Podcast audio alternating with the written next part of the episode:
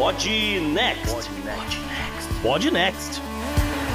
Fala galera, estamos aqui para o episódio 119 do Pod Next. Um assunto que a gente já queria fazer há bastante tempo, mas né, vai sempre prorrogando. Para isso estou eu, JP, matutinamente.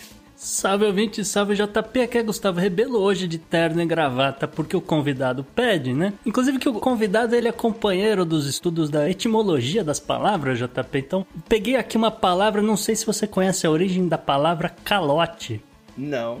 Então, calote vem de cala, porque né, a cala é um pedacinho ali que você, sei lá, vai comprar um queijo, você não compra o queijo inteiro, você compra, sei lá, só um, um pedaço, uma cala. Então a pessoa uhum. pedia aquilo ali. Eventualmente, né, os feirantes resolveram criar umas amostrinhas, né, para ajudar a convencer o consumidor a comprar. Então, eles chamavam essa amostrinha de calote. Eventualmente as pessoas começaram a abusar de comer né, essas amostrinhas, né? De pegar esse calote e aí os feirantes pararam de dar o calote para não ficar sem dinheiro depois. Então veio essa relação aí Entendi. e acabou dando origem à palavra calote. Mas já falei aqui, o nosso convidado é uma pessoa de muito garbo, elegância, etc.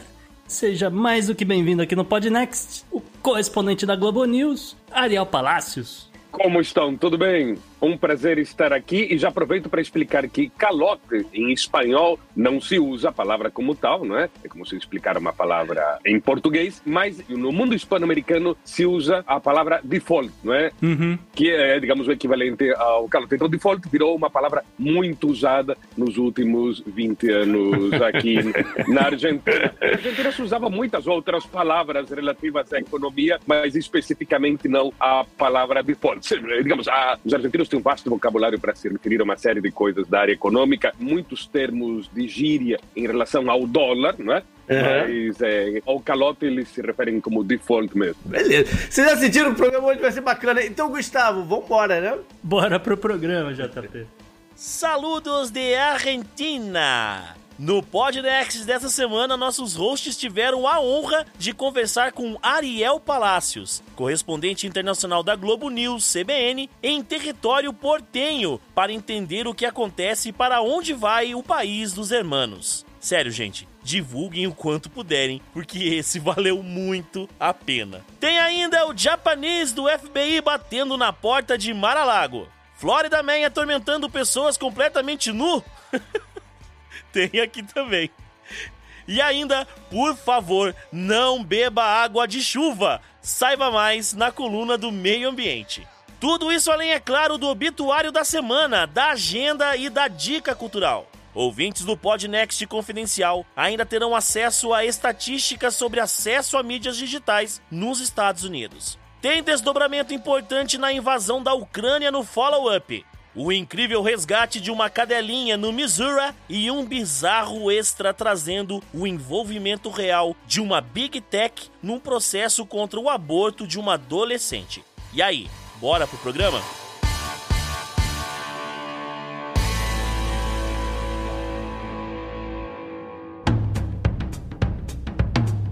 Entrevistas. Entrevista. Entrevista.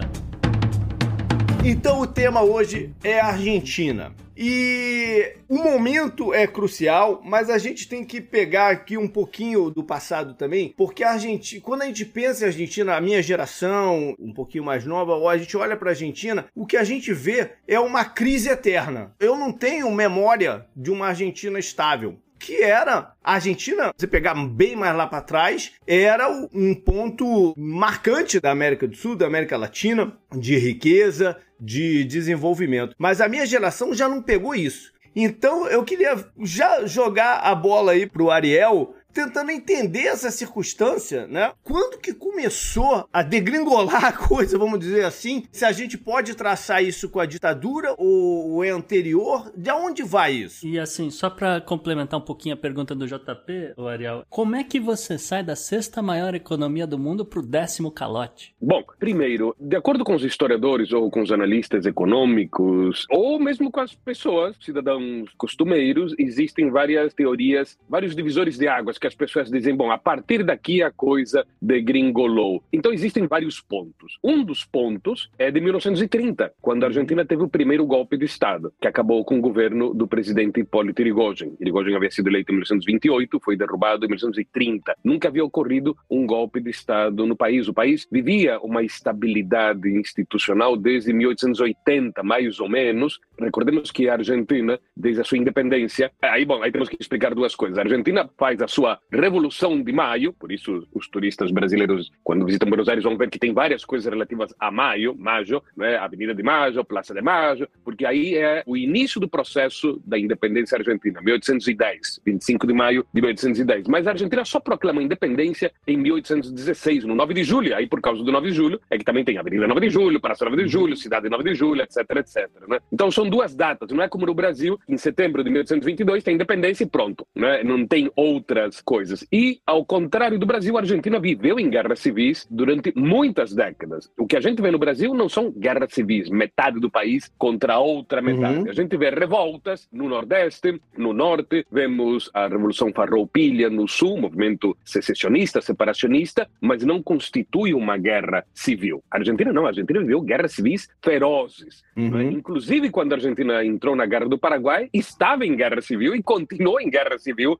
mais amainada durante o período da guerra. Quer dizer, tinham outros conflitos nas costas enquanto mandava tropas para o Paraguai. O fato é que, de 1880 até 1930, o país tem uma estabilidade institucional, o país cresce de forma eh, enlouquecida, é o momento em que recebe milhões de imigrantes, é o momento no qual a Argentina é considerada como um pedaço da Europa na América do Sul, não pela questão da população europeia, que era majoritária, uhum. não é? inclusive Buenos Aires, em 1900, tinha 1 milhão e 400 mil habitantes. Uau. E essa cidade tinha 60% de pessoas que haviam nascido fora do país. 60% dos portenhos, não estou falando que dos argentinos, dos portenhos, uhum. eram imigrantes imigrantes que estavam há muitos anos ou imigrantes recém-chegados. Né? Então, era uma cidade ultra cosmopolita, uma cidade que crescia e uma cidade que esbanjava dinheiro. E esse momento, como considerado assim como o momento, entre aspas, ápice ou, de glória. Foi, da, é, foi desse país. momento que surgiu a frase rico como um argentino. Exatamente, Riche como na Argentina, em francês, uhum. né, que vinha dali, no qual as pessoas da elite argentina passavam parte do ano, pegavam um barco e iam parte do ano, iam para Paris. Né, uhum. E dali que os franceses viam, ali presencialmente, a riqueza desses argentinos que passavam três, quatro, cinco, seis meses em Paris e depois voltavam para a Argentina. Né? Então tinha isso. Aí em 1930, o primeiro golpe de Estado, né, lembremos que 30, um ano depois do crack da Bolsa de Nova York, os movimentos fascistas se espalhando, nacionalistas, fascistas se espalhando pela Europa, também na América do Sul, como o caso do Getúlio Vargas, né? movimento fascistoide, nacionalista, que se consolida como tal depois com o Estado Novo. Né? Lembremos que eh, Getúlio teve seus 15 anos de ditador. Depois, aí é que o cara se reconfigurou, fez um update, né? e aí foi eleito democraticamente em 50. Mas ele teve 15 anos como ditador mesmo, e fascistoide, né? perseguindo a esquerda, colocando Prestes na prisão, enviando Olga Benário para Adolf Hitler, né? Então é que, ainda bem, botou o Brasil do lado dos aliados na Segunda Guerra Mundial, mas o cara tinha esse corte. Na Argentina, em 1930, cai o governo civil e aí vem uma sequência de governos militares e de civis tutelados pelos militares.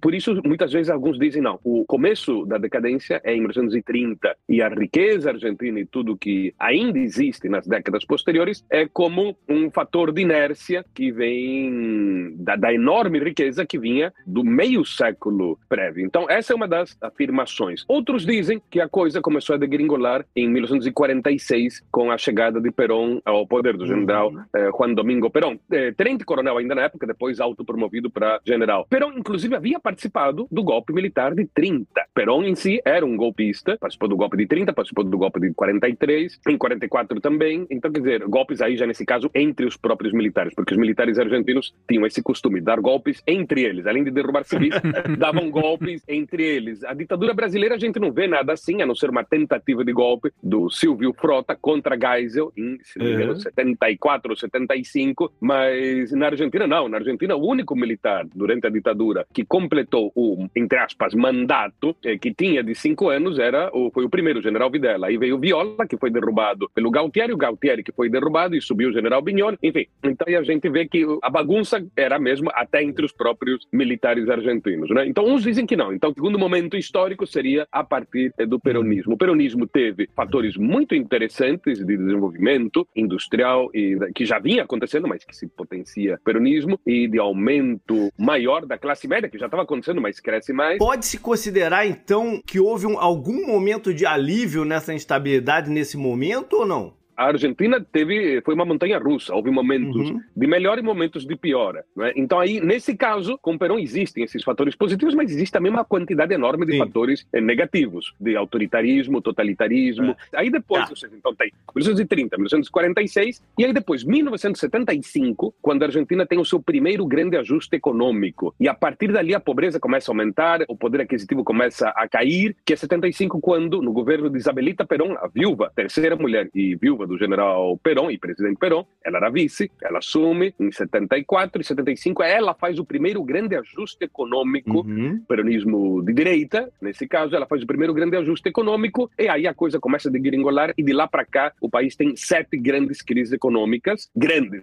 não estou nem me referindo às pequenas Sim. e às médias, sete uhum. grandes crises econômicas e aí a coisa começa a degringolar, outra grande crise em 82, outra grande crise em 89, 95, 96, depois 2001, 2002, 2009 e aí, 2009 para cá, o país entra num processo de crescimento da inflação, de vai e vem, eh, em recessão, momentos melhores, momentos piores, e aí não se recupera mais, e é o momento no, pelo qual o país está neste momento. Então, referi a 75 o primeiro grande ajuste, mas aí vem 76, a ditadura militar, que agrava uhum. economicamente, mais além dos direitos humanos, parte econômica, na parte econômica agrava tudo mais, porque é uma incompetência assim descomunal. Os caras não fazem uma obra pública de verdade, os caras afundam o país mais na inflação do que já estava com a Isabelita, uhum. não é? criam uma ciranda financeira, abrem totalmente as importações, então entra produto de todo mundo, as indústrias nacionais quebram, depois fecham as importações, a mesma turma que abre as importações, fecha as importações, aí você não tem produto dentro do país, a escassez e depois os caras se metem numa corrida armamentista contra o Chile, em 78, depois a aventura absurda da Guerra das Malvinas. Então, quer dizer, a ditadura militar argentina foi um desastre total. Estou chocado. Eu achava que esse negócio de ditadura militar funcionava. Ah, exato. Me falaram que funcionava. O pessoal que fala, ai, mas na época, inclusive a ditadura militar brasileira terminou com quase o dobro da inflação deixada por João Goulart. É. Pois é. Mas você sabe que essa conversa da ditadura não é só no Brasil. Eu conheço aqui nos Estados Unidos um argentino que é saudosista dos tempos da ditadura. Olha você. Bom, é, o mais engraçado é que os neoliberais, setores neoliberais, hoje têm saudade da ditadura de 64, que é a ditadura que mais estatizou é. na história do Brasil. Mas como? É. Não é? O cara tem saudade daqueles tempos onde a ditadura criava estatais a rodo, autarquias estatais, é. protecionismo comercial de uma forma hiper provinciana. Peraí, que neoliberalismo é esse, né? Ah, não, não, é incrível. Não é, é incrível. nada liberal. Você tocou no, no, primeiro ajuste de 75 e me veio uma coisa na cabeça. A gente no Brasil tem uma relação um pouco distante e um pouco duvidosa com o FMI. A Argentina não, ela tem uma relação muito mais próxima. Começou ali na época de 75 ou a ação do FMI na Argentina é um pouco depois? Não, a ação da Argentina já vem a partir do final dos anos 50 e vai gradativamente oh. crescendo. E basicamente a Argentina recorre ao FMI quando a situação está ruim e como sempre acontece na Argentina, a situação sempre fica pior. O fato é que todas as vezes que houve algum acordo com o FMI, a situação não melhorou. É. A situação foi pro buraco. Aí depois, gradualmente, vai melhorando para depois voltar a piorar. Como os, os russos, lá para 1890, 1900, quer dizer, bem antes da. Um, várias, algumas, um par de décadas antes da Revolução Russa, eles já tinham um ditado que eu acho fantástico, que é: enquanto que a gente no Ocidente tem aquele ditado muito cor-de-rosa, muito otimista, que é depois da, da tempestade vem a bonança, Sim. na Rússia daquela época, fins do século XIX, os russos tinham o ditado que era: depois da tempestade vem a enchente. Tem o alagamento, a inundação, que é a realidade. Né? Então, na Argentina, isso sempre foi assim. Mas assim, Ariel, eu queria saber se assim, é, é da década de 50 que vem esse hábito das pessoas, e assim, eu falo pessoas de todos os níveis, né, na Argentina, de, de irem comprar dólares, não importa se, sei lá, é uma faxineira ou se é um multimilionário. Nos anos 50 já havia começado isso. Lá para 53, o o presidente Perón, num discurso perante a Praça de Maio, lotada, ele diz uma frase que é mais ou menos assim, meio um tom de desafio, esperando uma resposta que concordasse com a afirmação dele, né? Uhum. É, quem aqui nesta praça já viu algum dólar? Aí todo mundo, não, eu não, eu não. Assim como tentando ele dizer, não, aqui na Argentina ninguém se importa com dólar, todo mundo ama o peso, tá tudo indo muito bem, tá tudo maravilhoso e tal. Mas a realidade é que naquela praça, vários peronistas já estavam guardando em dólar, mas especialmente em francos suíços e em libras. O dólar ainda estava entrando, mas muito devagar. O dólar começa a entrar para valer nos anos 70 e se torna algo totalmente costumeiro em a partir do ajuste de 75. Sim. A partir do ajuste de 75 se transforma em algo normal. O argentino não usa, atenção, não usa o dólar no dia a dia. O argentino usa o peso, que é um desastre, e guarda o dólar, que é o que vale, em sua casa, dentro do colchão, em algum lugar seguro, fora do alcance dos governos de plantão, sejam uhum peronistas ou antiperonistas, ou militares ou civis, e fora do alcance do sistema financeiro, dos bancos, nos quais Sim. não confiam. Não é? Então, isso é uma marca dos últimos quase 50 anos. Aí, às hum. vezes, as pessoas me dizem aqui: ah, não, Ariel, é que lá vocês brasileiros, vocês não, não ficam atrás do dólar porque o brasileiro é mais nacionalista, o brasileiro não está nem aí com essa moeda dos americanos. Aí eu falo: olha, é que no Brasil, a classe média até pouco tempo atrás, durante 200 anos, nunca sofreu o que a classe uhum. média argentina sofreu. A classe média brasileira está padecendo agora. Uhum. Nos últimos, digamos, 10, 15 anos, eu tenho 56 anos, eu me criei em Londrina, eu me lembro dos bisavós, dos avós, dos pais de meus amigos, todo mundo sempre ia prosperando na vida e ia subindo e ascendendo socialmente. A minha geração é uma geração já que meio que para Sim. e já não supera a dos pais, ou supera eventualmente a dos pais, mas por muito pouco. E a de hoje não tem nem sobra para poder se dolarizar e guardar. Exatamente. Isso, isso que está acontecendo no Brasil acontece na Argentina desde os anos 70. Nossa. Final dos 60, início dos 70. Então, o que está acontecendo no Brasil, que é uma novidade, digamos assim, novidade que coloquemos dentro de uma faixa de 15 anos, talvez, é algo que aqui acontece há meio século. Então, só para ter uma ideia das comparações, e quando ainda tem gente que diz, ah, sim, mas a qualidade educativa da Argentina, a qualidade do, do sistema de saúde pública na Argentina é muito melhor que no Brasil, sim, mas está longe de ser o que foi a Argentina de 50, 80 anos atrás. Porque para o argentino, não importa se no Brasil, na Bolívia ou em Burundi a qualidade da saúde pública caiu. O que importa para o argentino é que a qualidade da saúde pública hoje não é a mesma dos, é. da época dos pais é, nem dos é avós. a comparação que você tem, né? É a comparação Exatamente. Então, o problema é que o país já não tem aquela qualidade de vida que tinha antes, embora seja uma qualidade muito melhor de é. vida do que, evidentemente, em Ruanda. Não é? Uhum, e, claro. e no aspecto da saúde pública, em alguns pontos, atenção, em alguns pontos é melhor do que no Brasil e na educação pública sim, é melhor do que no Brasil, é. mas está em brutal decadência em relação ao que era, não estou nem falando só há 50 anos, do que era uhum. há 10 ou 20 anos. Uhum. Quando você fala em declínio, você fala que é uma, é uma falta de professores capacitados, é uma insistência num modelo antigo de ensino. O que, que você quer dizer com declínio com relação à educação? Declínio é que a, a gente vê escolas, fisicamente, os prédios das escolas, que eram lugares espetaculares há 50 a 30 anos e que estão com as paredes rachadas, com os banheiros quebrados, com bibliotecas que eram fenomenais há, há 30 anos e que hoje em dia estão totalmente defasadas, com os professores ganhando sendo uma miséria. Então, o declínio é em todos os tá. âmbitos da escola pública. Então, evidentemente, a qualidade dos docentes também vai caindo e, por causa disso, uhum. também vai caindo a qualidade do desempenho sim. dos alunos, que pode parecer, uau, perto de outros países da região, sim, mas não se parece mais ao que era antes. Tá. Né? Uhum. Então, e esse declínio é persistente, não é que é culpa de um ou dois governos, é culpa de todos os governos. Com relação à saúde, Ariel, você vê, por exemplo, o sistema do SUS versus o sistema argentino. Que diferenças e qual o declínio que você vê com relação a isso? Na Argentina não há nenhuma espécie de plano novo, de sistema novo, como foi criado, por exemplo, no SUS. É o mesmo sistema de sempre que tenta sobreviver. Não há, não há iniciativas novas, como foi o caso de uma iniciativa nova, nova, que agora já não é tão nova, mas que foi nova e de grandes mudanças, como foi o SUS. Houve tentativas assim de inspirar-se. Ah, olha que legal esse sistema brasileiro, vamos fazer uma experiência aqui na cidadezinha tal, na província tal, e, e acaba sendo isso, uma coisa muito focalizada. Por isso digo, é interessante ver como o sistema público eh, de saúde brasileiro, embora não esteja um pouco abaixo da qualidade do sistema argentino, fez iniciativas novas e aqui não fizeram. Muito blá blá blá, muita inauguração de hospital público, o mesmo hospital público que reinauguram seis meses depois, que reinauguram dois anos depois, que reinauguram quatro anos depois e que continuam, por exemplo, vazios. Não. Tá lá a casca. Vamos trazer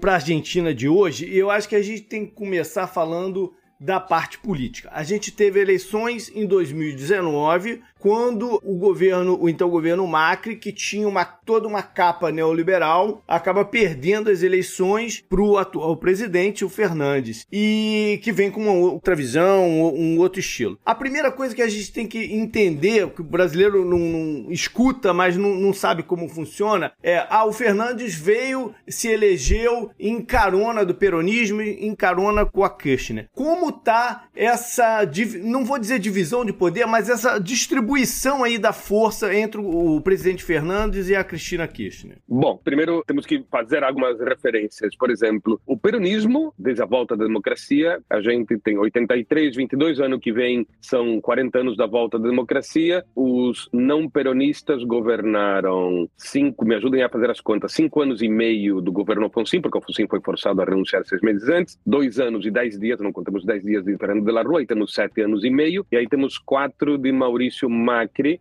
outro não peronista, então temos é, sete, anos, sete e anos e meio, mais onze. quatro, onze e meio, de 39 anos. Um pouco menos de um terço, é. Então, quer dizer, a é. maior parte do tempo o país foi governado uhum. pelos peronistas. Então, isso também ilustra muito o, o, estado do país, o que não quer dizer que os outros, os não peronistas, também não tivessem sido desastrosos. Vamos dar uma espécie, assim, de anistia, digamos assim, para o governo do Alfonsin, que tirou o país da ditadura, uhum. enfrentou três greves gerais e três tentativas de é, golpe não é militar. Fácil, não. Sim.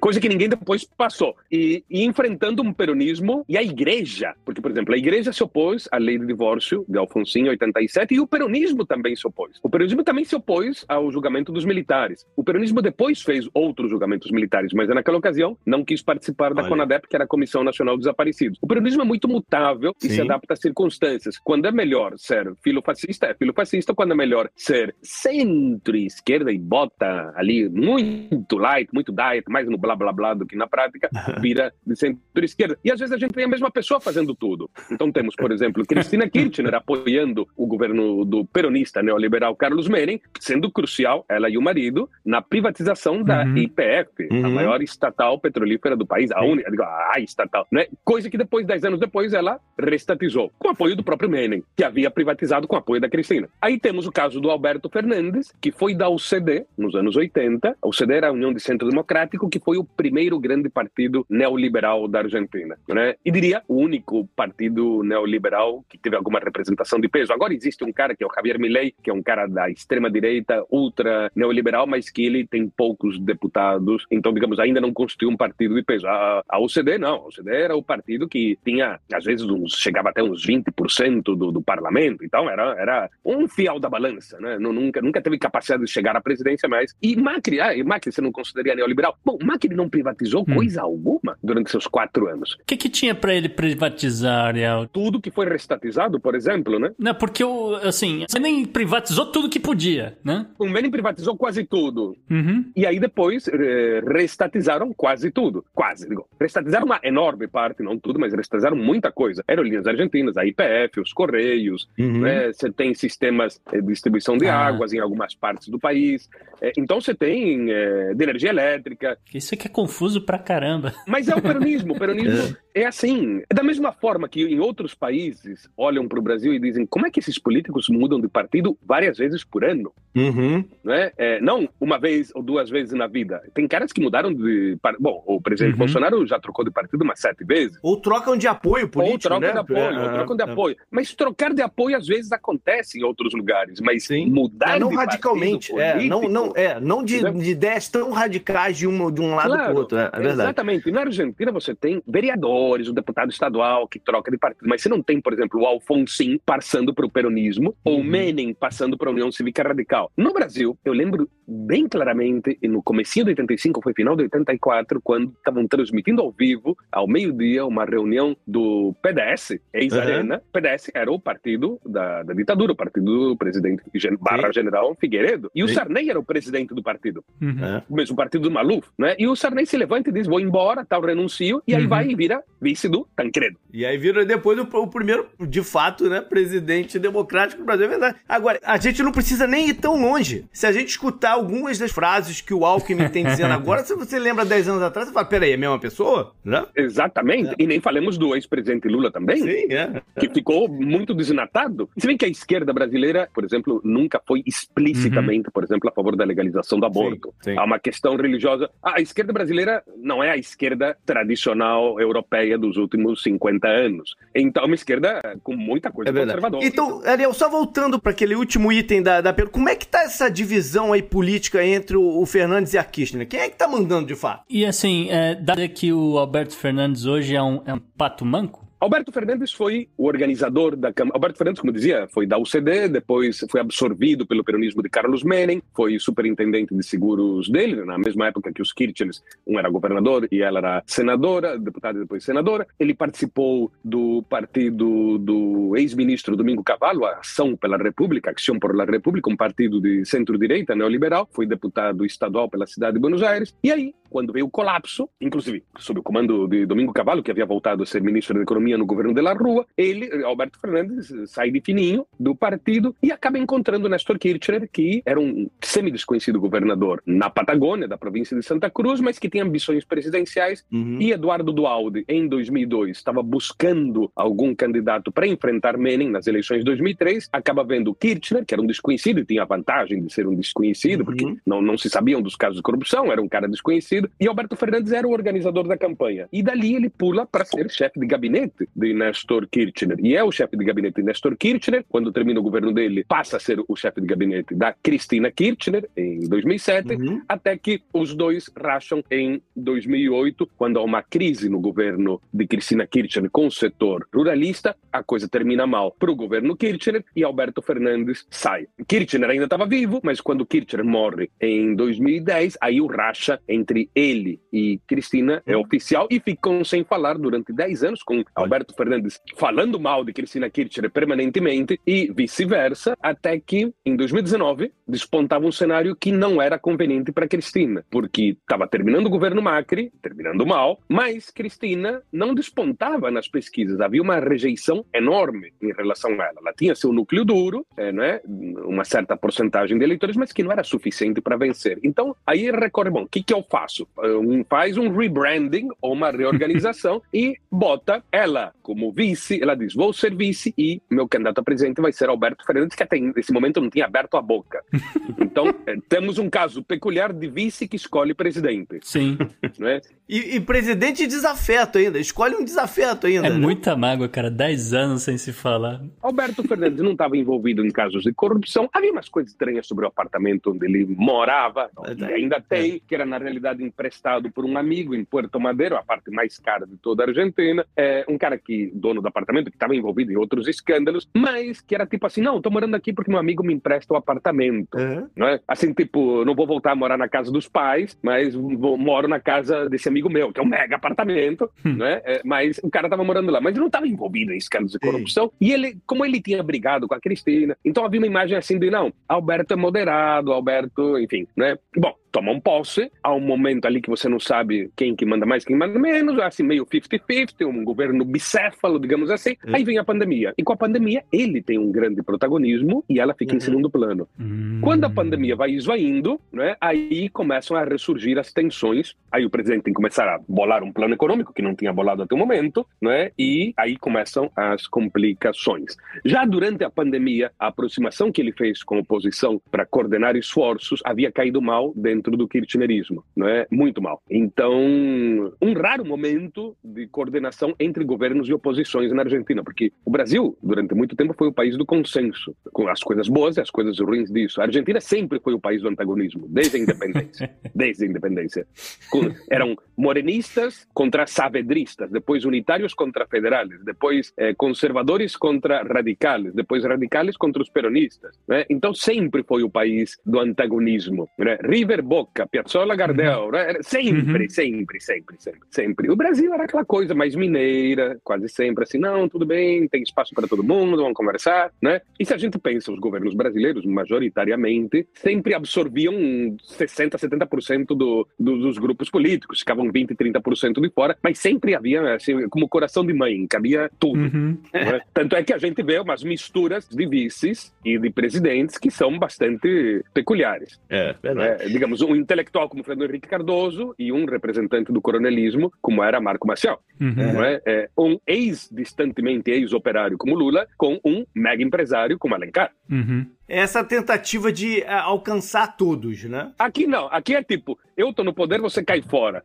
Assim, é. diretamente, diretamente, mesmo que você seja competente. É tanta coisa para herdar da, da Itália, esse antagonismo entre os partidos da coalizão. Coisa que não ocorre no Uruguai, que é a mesma, é. a mesma eh, colonização espanhola e presença, presença italiana, italiana colossal. É. Os uruguaios se dedicaram a, a, a, trabalhar e resolver as coisas, enquanto os políticos argentinos nem é. se dedicaram a trabalhar, nem se dedicaram a resolver as coisas. Aí começam as brigas, o governo perde a, as eleições parlamentares do ano passado, e perde mal mesmo. Cristina pressiona Alberto, os kirchneristas xingam Alberto Fernandes em público. Putz. Figuras importantes começam a criticar diretamente e Fernandes, em vez de reagir, vai ficando cada vez mais encolhido. Aí a Cristina tem aquelas coisas passive-aggressive, uma hora elogia, uhum. uma hora critica. Digamos, três eh, xingamentos, um elogio. E aí vai aumentando o número de ministros cristinistas e vai sendo reduzido o número de ministros ah. Então, aí a gente entra nesse, nesse último ciclo de notícias da Argentina, que é essa alternância dos, governos, do, dos ministros da economia. Ah, e agora a gente vê, vê entrar, né, vê assumir a pasta um cara chamado Sérgio Massa, que está entrando com uma aura de super-herói.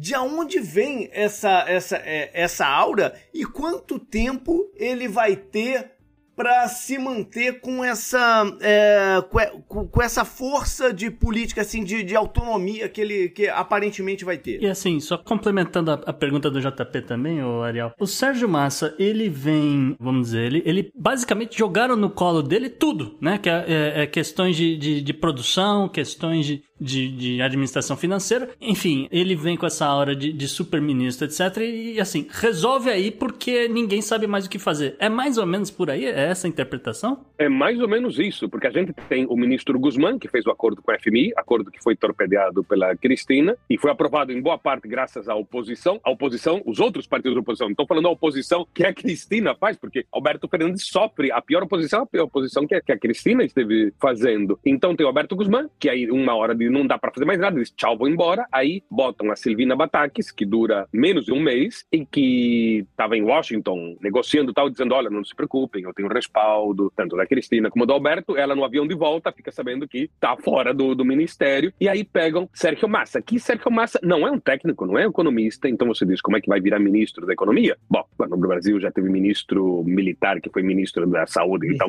não, não é uma coisa insólita. Mas na Argentina quase sempre eram economistas, quase sempre eram economistas, e agora, então você tem esse cenário. Por outro lado, a crise argentina, em boa parte, é crise política. Tem crise uhum. econômica também, mas a crise política dentro do governo, da guerra da Cristina contra o Alberto, não estava permitindo tentar resolver o lado econômico, porque aqui é tudo sempre tentar. Né? Então, Sérgio Massa foi presidente da Câmara de Deputados até dias atrás, é um cara de muita ginga, já foi candidato presidencial, teve 21% dos votos em 2015, é. então ele tem um partido partido próprio, não é como outros ministros que podiam ser muito bons ministros ou ter muita boa fama, mas não tinham um partido próprio que os respaldasse. Não é? É, aí você tem, Cavalo criou um partido posteriormente, que ficou um partido pequeno, mas ele na, na hora que ele foi ministro, ele não tinha um partido próprio, né? quando foi ministro no governo Menem da primeira vez. Então, ele tem um partido. Então, ele tem um respaldo e ele é um grande articulador e uma raposa, um cara espertalhão, hum. um cara ensaboado. Então, é como o tipo ideal para apaziguar o lado político e aí tentar ver se consegue resolver a crise econômica. Crise econômica aqui, pelas medidas, já implicam um ajuste. Mas sempre que o peronismo fez um ajuste, não usa a palavra ajuste. E os sindicatos topam, como foi o caso do governo Menem. Os sindicatos, no primeiro governo Menem, ficaram totalmente do lado de Menem, porque Menem era um peronista e os sindicatos eram peronistas. Sem saber então, o que vinha pela frente, né? Exato.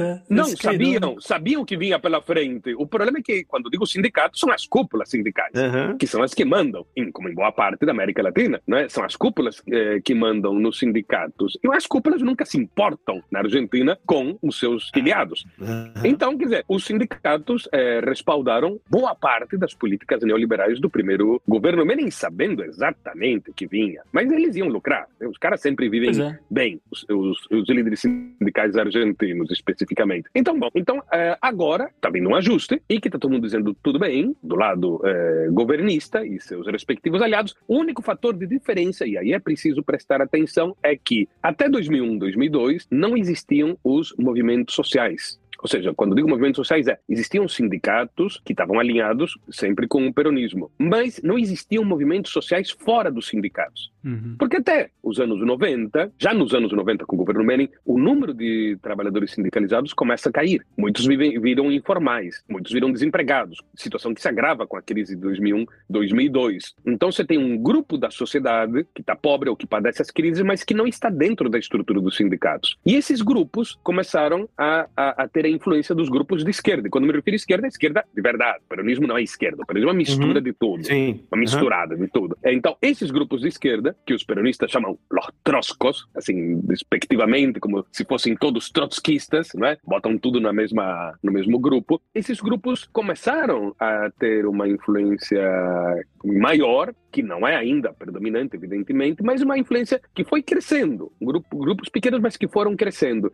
Então, muitos desses setores começaram a protestar nos últimos meses. Setores que o peronismo não estava não tava conseguindo controlar. Então, aí temos um fator de protesto nas ruas que antes, em crises anteriores, não estava comandado pelo peronismo. Quando havia uma coisa de ir para a rua protestar, o peronismo muitas vezes estava por trás. Agora não. Agora você tem um setor que não está controlado nem pela oposição tradicional, nem pelo peronismo. Então temos que ficar de olho ver ah. como é que esses grupos vão continuar protestando nos próximos tempos, porque o ajuste vem e a situação social vai ficar pior, tudo indica. Né? Você estava dizendo, vocês dois citou agora há pouco, como que ele estava sendo visto como o salvador da pátria, não é? Uhum. Como super-ministro, Sérgio Massa. Bom, super-ministro porque o novo Ministério da Economia aglutina o Ministério da Produção e absorveu também a pasta da Agricultura, Pecuária e Pesca. Então é um super-ministério e o cara, com toda aquela parte política que eu expliquei, né? o respaldo político, o peso parlamentar, tudo isso, também acaba sendo um ministro com mais poder que os ministros anteriores. Então,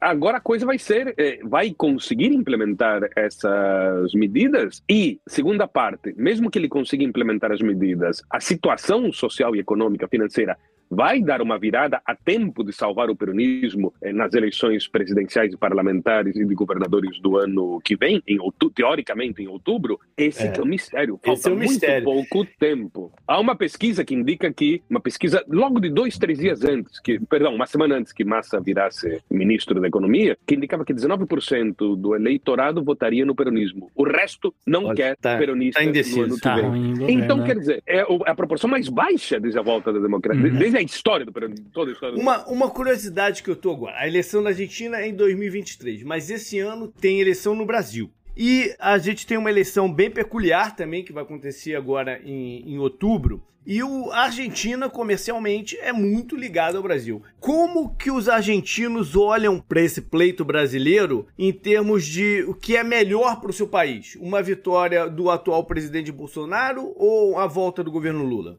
Para a Argentina sempre Argentina. interessou qualquer governo no qual a economia brasileira cresça. Uhum. Se a economia brasileira não cresce, seja Fernando Henrique, seja Lula, seja Dilma, seja Temer, seja lá quem for, o que importa para os argentinos é que a economia brasileira Não cresce. interessa ideologicamente, então. Não, porque, por exemplo, o presidente Macri, durante um ano, teve boa relação com a presidente Dilma, por exemplo. Uhum. E nunca houve tanta briga comercial entre a Argentina e o Brasil como no governo Cristina, finalzinho governo Lula, e governo Cristina com o governo Dilma. Sim. Uma coisa é o blá blá blá das cúpulas do Aham. Mercosul E a outra é a prática, né? e a outra prática. Foi assim um, onde os avanços que estavam acontecendo até 2007, por aí, 2006, 2007, se estancaram totalmente. Então, mas no discurso hoje tá muito ruim a relação entre Fernandes e Bolsonaro. E, mas e na prática agora? Tá ruim também ou tá fluindo? Não está estancado do jeito que está há muitíssimos anos. Evidentemente que o lado político, as declarações políticas não colaboram em nada. Uhum. É. né? Não colaboram em nada. Não é que não existem conflitos comerciais específicos, mas está tudo paralisado. Todo tipo de coisa relativa à integração está totalmente paralisada. Uma série de tarefas que estão engavetadas há 15 anos que o atual governo não avançou em nada tampouco. Digamos, uma pessoa se forma na Argentina, vai trabalhar no Brasil, ou vice-versa, e, e o título universitário não é reconhecido automaticamente. Só para começar. É. Fazer uma transferência bancária, estou falando de coisa simples. Sim, Sim, Fazer uma transferência bancária é uma dor de cabeça, um pesadelo. Fazer uma mudança de imóveis, idem. Então, o que eu quero dizer é, muito blá blá, tipo, o Brasil todo ano, toda a cúpula do Mercosul declara apoio, respaldo às reivindicações argentinas pelas Ilhas Malvinas. Mas podiam gastar esse tempo, que já se sabe que o Brasil apoia a reivindicação argentina das Ilhas Malvinas, podiam dedicar esses minutos para os ministros secretários trabalharem no dia a dia do Mercosul. E sempre fica aquela, vamos fazer uma comissão, existe a comissão, comissão na qual as pessoas que participam sempre ganham algum salário, algum subsídio, mas não fazem nada, não fazem nada. E agora, menos ainda. Então, a situação era ruim, ficou pior e não se avança nada. O negócio é, o que eu quero ver é quando, de novo, os governos vão trabalhar na parte prática disso daí. Porque Uhum. é uma coisa que eu não tenho visto nos últimos 15 anos. Então, a solução para a economia da Argentina seria chamar o Meirelles, mas ali pro lado brasileiro, é isso? A solução para a economia argentina é que descubram que o doce de leite serve como combustível nuclear. Ah, bom. Entendeu? Ou que as empanadas, as empanadas, as empanadas, sei lá, que o governo chinês diga a todo chinês comerá três empanadas por dia. e quatro alfajor. Pra gente só finalizar essa parte mais geopolítica, então, essa é uma boa conversa. Como tá a relação Argentina com China? Porque a gente tem esse histórico do, da Argentina com o dólar e tal, essa aproximação. Como é que tá hoje Argentina e China? A relação argentina com a China nunca foi ruim. Sempre foi bem. Hum. Não, não é que, como no Brasil, que o Bolsonaro e Kids falavam mal da China. Aham. Aqui ninguém, ninguém foi tonto de fazer uma coisa dessa, né? Porque seria assim, um Sim. absurdo. É como dar um tiro no pé. Por mais que a China seja uma ditadura, é, digamos, quem que vai deixar de vender para a China? Uhum. né? É, então, digamos, é como os fazendeiros brasileiros e argentinos vão deixar de vender soja para a É, China. porque, é, isso é piada. Isso é piada. Então, não tem o, o menor sentido. A elite brasileira vai deixar de comprar iPhones made in China. A antiga China comunista, É. que não é comunista, é uma pinóia faz muito tempo. Não é? é capitalista selvagem, né? Mas continua sendo dominada pelo Partido Comunista Chinês. Mas, digamos, Aham. é isso. tá? O comunismo chinês termina ali. Então eles estão conseguindo fazer esse balanço entre os Estados Unidos e China melhor do que o Brasil está fazendo. Sim, sim, sim, sim. Mas essa é uma política que sempre foi assim com qualquer governo. Com o governo de la Rua, com o governo Macri, com o governo Cristina, com o governo de Nestor Kirchner, com o governo atual. Aí acontecem algumas como agora, por exemplo, o embaixador argentino em Pequim, que declarou que estava do lado da China na reivindicação de Taiwan. Hum. Né? Aí você diz, mas para que, que o cara vai falar uma besteira dessas? Eu não precisava falar algo assim. Mas, digamos, mas no, no, no, no que concerne ao comércio, né? e de evitar declarações Sim. que neste caso irrita Taiwan, não irrita a China, evidentemente, né? Mas é, não, e que ninguém no resto do mundo vai dar bola se o embaixador argentino em Pequim falou a favor de Taiwan ou contra. Digamos, não tem a menor importância, não tem o menor peso político internacional. A não ser que o Alberto Fernandes pegasse um capacete e dissesse eu vou lá reconquistar Taiwan eh, para a China, né? Mas não é o caso, né? Que aí passaria nas páginas das bizarrices latino-americanas, que são longas. Não que os Estados Unidos não tenham, tem sobra com George Bush, com Donald Trump, etc. Né? Mas o que eu me refiro é, existe uma relação boa com todos os governos argentinos das últimas décadas e continua sendo boa. E isso não interfere em nada a questão do dólar. Né? É, digamos, a, a relação argentina com os Estados Unidos, essa relação cultural, entre aspas, é o dólar. Uhum. A relação cultural-cultural da Argentina é com a Europa. Sim. E há uma relação que é comercial com a China. Uhum. Ariel, vamos tentar terminar com um espírito mais elevado. Depois da Copa, tudo melhora? Em que lugar do mundo? Para o pessoal de Catar, melhora. O pessoal de Catar, o pessoal de Catar vai encher de dinheiro, mais do que já está.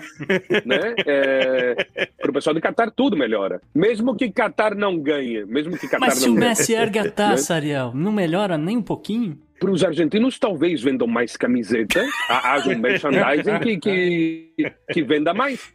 Talvez isso, mas é, não afeta, em, digamos, não, não propicia Um é, alguma espécie elevado. de... É. Não, tem um fator É. negativo de mascarar problemas da vida real. Uhum. Tá Como em certo. todas as Copas e em todos os países onde existe fanatismo pelo futebol, existe essa coisa de Ruritânia É. vence a Copa do Mundo, então Ruritânia, como é que era o nome da capital? Ruritânia é um país fictício da, de, um, de, um, de uma série de livros, O Prisioneiro de Zenda, é, Strelnik, Stralach, ai, não me lembro agora o nome da capital de Ruritânia, bom. mas é, em Ruritânia, com certeza, o governo de plantão vai dizer: ufa, ainda bem, o pessoal está todo distraído que Splotnik eh, fez aquele gol contra a seleção de É. Agdália do Sul e a- ganhamos a Copa, e graças a Splotnik, uau, vou, levar os caras lá no balcão da Casa Amarela para celebrar aqui na Praça de Outubro, para que todo mundo celebre e, e viva Splotnik, e aí o pessoal fica, eh, esquece um pouco dos problemas econômicos, da corrupção e de tudo isso. Sem dúvida, Maravilha. em Ruritânia é muito útil, vão vender mais camisetas, o que para a indústria têxtil local é muito bom. Mas, é, é, digamos, mais na, na área econômica, as pessoas que gostam de futebol vão ficar felizes, evidentemente, mas na área econômica, mais além dessa questão do merchandising e da venda de televisores, bom, se bem que a venda de televisores ocorre antes, Pois não é. ocorre depois. Tem uma coisa, tem uma coisa, tem- lembrei uma coisa, às vezes acontece que sim, o entusiasmo eh, dos trabalhadores, o cara volta para o trabalho na semana seguinte, mas entusiasmado, então a produção aumenta. Eu lembro de trabalhos assim eh, de sociologia. Exatamente, o bem-estar melhora um o pouquinho. bem-estar, né? o bem-estar de ânimo, De ânimo, sim, econômico. claro. é, vai continuar, sof... não vai ter comida no prato, esse monte de coisa. né? Exatamente, o cara vai esquecer da, da fome durante Alguns algumas dias, horas né? ou alguns dias, Uhum. né? E tem aquela coisa de o país ganhou, como dizia Jorge Luiz Borges, que ele falava assim: ah, ganhamos da Itália, ganhamos da Holanda. Borges foi um crítico da Copa de 78, eh, o escritor argentino, e ele dizia: ganhamos da Holanda, dizem. Mas espera aí. Ganhamos da Holanda, o país inteiro ganhou É. da Holanda, de todos os holandeses, invadimos a Holanda. Exato. Aí ele dizia, é, é, não, me lembro, não me lembro que ele citava, ele citava um historiador grego, que acho que era Heródoto, ou era algum general grego, que dizia, não, o correto é dizer, o exército tal derrotou o exército persa. O exército grego derrotou o exército persa. Não é que a Grécia derrotou a Pérsia. Neste caso, a seleção argentina derrotou a seleção da Holanda. E nada mais. É, JP, então, hasta la próxima. Up next.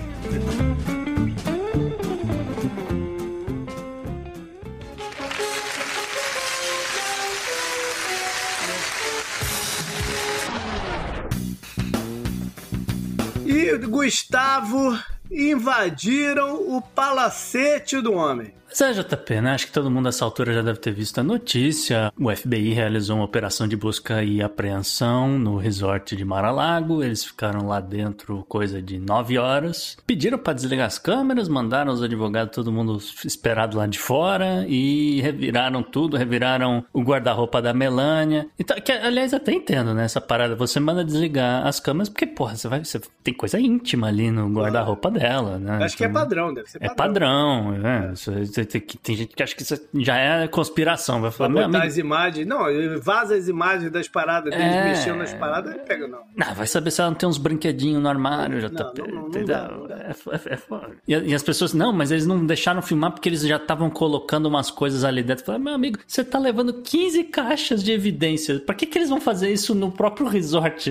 Se, né, se fosse implantar alguma coisa pra criminalizar, não sei o É quê. importante, ele não tava lá. Não, Trump tava em Nova York. É, tava deixando isso claro. Ele não tava lá, ele tava em Nova York lidando com outros pepinos. Isso, ele tava no Trump Tower, no mesmo período que Azaghal e o Jovem Nerd estão passeando por Nova York, mas também só coincidência. mas, enfim, ele mesmo não tava lá, ele acredito que ele tenha tido algum tipo de informação privilegiada porque também não vazaram, né? Esse negócio teria vazado. Porra, Trump, você acha que não ia vazar, né? O, o, ah, eu, a galera vai invadir minha casa, olha só, entendeu? Ele teria. Não é que ele saiu de lá porque sabia que ia rolar. Não, exatamente. Pegaram ele na contramão. Falaram, ah, ele vai estar em Nova York. Tá, então tá bom. Então vamos aproveitar também. Né? Porque se ele tá lá, né? É o teatro coisa... ia ser maior. O né? teatro é maior. O cara começa a fazer live ao vivo. Imagina né, a confusão que ia ser. E aí foram lá, executaram. E levou aí três dias aproximadamente pra gente entender umas partes, vamos dizer, mais do ponto de vista do direito, do que tava ali acontecendo. Técnica, Por... né? A parte mais técnica. Uma parte mais técnica da coisa. É. Porque muito se discute, fala, caramba, então tá, toda operação de mandato e busca, etc., tem que ter uma autorização de um juiz. Quem é esse juiz? Uhum. E aí foram lá, encontraram o juiz, que, diga-se passagem, tá recebendo ameaças de morte agora. Sim. Esse juiz. Sim, é? sim. É o juiz é. que era advogado do Jeff Epstein. Inclusive, em 2008, ele aceitou um acordo junto com a promotoria do estado da Flórida que livrou a cara do Jeff Epstein, mas isso aí é outro caso também. É, não... Outro caso. O fato é que a galera maga tá mandando ameaça de morte pra ele, porque vazaram o nome, vazaram o número do telefone do cara. Ah, mas isso, você, a partir do momento que você descobre que é o, o a é. assinatura dele, no caso, você sabe onde ele trabalha, JP, ele é juiz federal. Sim, não, sim, mas o celular particular não. Ah, mas eu... Vazaram a parada. É, eu não vi que era o celular particular, mas tudo Não, bem. vazaram, vazaram tudo, vazaram as informações do cara todo. Porque assim, você pode procurar. Se você for advogado, você tem sites nos Estados Unidos, você consegue ver, não o mandato em si, mas quem autorizou, como, onde, porquê, etc. Sim, isso é público, isso é informação pública. A informação é pública. O, o, conteúdo, a gente não sabe. O conteúdo pode ser que a gente saiba nesse momento entre a nossa gravação e o programa Sim. ser publicado, porque hoje, que era onde eu queria chegar, dia de gravação, o atual procurador-geral dos Estados Unidos, o Merrick Garland, veio a público. E o que, que ele falou? Eu não consegui ver o que ele falou. O que, que ele falou? Eu não sei se ele ajudou muito a caso, não, mas ele diz que foi ele que autorizou a operação. Olha, existia uma dúvida se tinha sido ele ou se tinha sido uma coisa mais local, né? Sim, ou se o próprio FBI FBI agiu porque o FBI queria. Uhum. Entendeu? Uma loucura dessa. Mas não, ele diz: não, eu estou ciente do que está acontecendo porque a gente está investigando realmente o presidente e a gente queria saber o que, que está acontecendo. Tá? Em termos gerais, foi isso. Não preciso repetir tudo que o cara disse, que também a essa altura a galera já sabe. Mas, assim, ele foi lá, ele autorizou. E aí, precisa de um juiz local autorizar, porque, né, você está operando uhum. em outro estado. Bom, enfim, a coisa aconteceu. O problema é que, assim, do ponto de vista de transparência, ainda tá uma coisa muito confusa confuso. Então, hum. muita coisa não está muito claro ainda, até porque a gente não sabe o que está escrito no conteúdo do papel. E aí, de novo, pode ser que na hora que já sai o programa a gente tenha a resposta ou não. O que ele deixou a entender, o explicitou, é que isso só aconteceu porque eles pediram que o Trump entregasse o negócio e ele não colaborou, não entregou. Sim. O que eles foram lá buscar. Já existia uma supoena pedindo que ele devolvesse intimação, o negócio. É. é, uma intimação. E ele não fez. Em março ou abril desse ano já tinha saído uma reportagem dizendo que o arquivo dos Estados Unidos, que tem todos esses documentos guardados, etc, etc, etc, está pedindo para você retornar uma lista aqui enorme com esse monte de documento aqui. Pá, Tá, nada aconteceu. Mas, por outro lado também, o que constava na resposta que os advogados mandaram lá para o Arquivo Nacional era que, olha, não, nenhum desses documentos aqui é sigilosos, boa parte são conversas entre líderes e o presidente quer pessoalmente guardar esses negócios que é uma coisa que assim do direito dele, vários presidentes também fazem. Então, a gente chega no meu ponto chave aqui dessa questão, na minha opinião, que é o seguinte: se foi isso aí mesmo, ah, eram umas conversas, já tinham sido é, retirado todo o sigilo, é um material que de repente pode até ser público um dia e assim por diante. Então não tem nada ali para incriminar o Trump. E aí, se, se não tem nada para incriminar o Trump, isso vai ser um problema muito sério. É. como você tentar realizar um impeachment e a pessoa não sofreu impeachment, entendeu? Isso vai fortalecer o caso do cara. Sim, eles vão ter que arrumar alguma coisa ali. Esse é o cenário 1. Um. Agora, se num cenário 2 realmente tem alguma coisa ali, sei lá, os segredos da onde ficam as bombas nucleares dos Estados Unidos, sei lá, alguma coisa assim grande que jamais poderia ter o sigilo quebrado, entendeu? Algum tipo de coisa assim, por um acaso o documento estava ali no meio, ah, é um problema muito sério. O republicano vai poder falar nada, ninguém vai poder falar absolutamente nada. Inclusive, muita gente vai queimar a língua. E muita gente vai queimar a língua. Vai mudar de posição, né? Rapidinho. É, rapidinho. É. E ele, obviamente, tem que ser preso, porque é, isso. São segredos de Estado, de fato, que poderiam sofrer algum tipo de vazamento. Enfim, a gente tá nesse limbo nesse exato momento. Ao mesmo tempo, avançou-se outros processos contra ele, né? avançou a questão do fiscal lá em Nova York. A parte criminal lá em Nova York tá meio parada, mas a fiscal avançou. Parece que o depois de renda vão vir a público aí já já.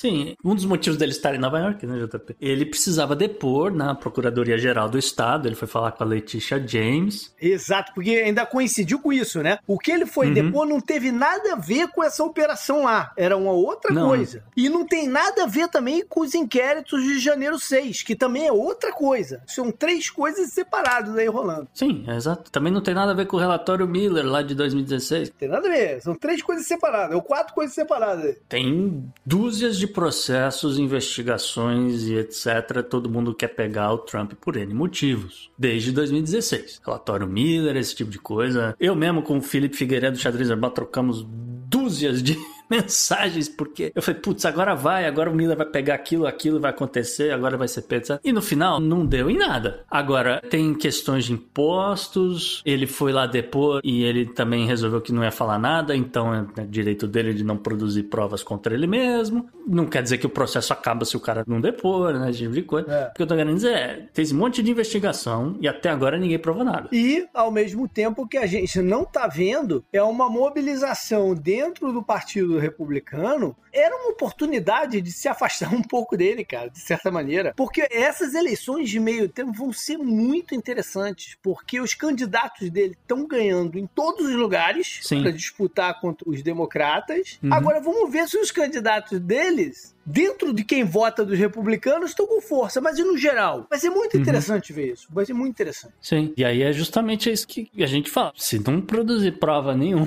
se- eu diria até que assim, até o final desse mês tem que aparecer alguma coisa, porque se não aparecer, foi lá só mais um caso isolado de perseguição política. Ele, e essa narrativa vai colar com muita gente independente. Esse aqui é o detalhe também. É verdade. Ele incomodou esses caras e agora eles estão querendo se vingar, né? É, todo mundo é vingativo. É, foi ele que entregou o Jeff Epstein em 2008, assim por diante, Vai entendeu? surgir de tudo aí pra dizer que é uma retaliação porque ele Tudo é tentou vingança. limpar. Mas aí resta saber em quem que isso vai repercutir. Se só vai repercutir nos mesmos que vai repercutir agora, se vai aumentar ou não. Isso tudo quem vai dizer é a eleição aí de meio período. Exatamente. Up next. Up next.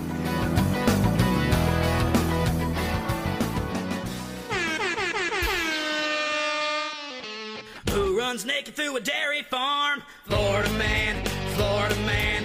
Who never fears any bodily harm? Florida man, Florida man. Vamos lá pro Florida Man. Esse era radical. Pois é, JP, coitado, ele só queria uma roupa pra se vestir. É. Ele tá com frio? Não sei. Frio ele não tá. Na Flórida ele não tá com frio nesse momento. Isso ele não dá. Você tem razão. né? o fato é que o Florida Man foi preso essa semana, JP, porque ele estava totalmente nu e armado com um facão.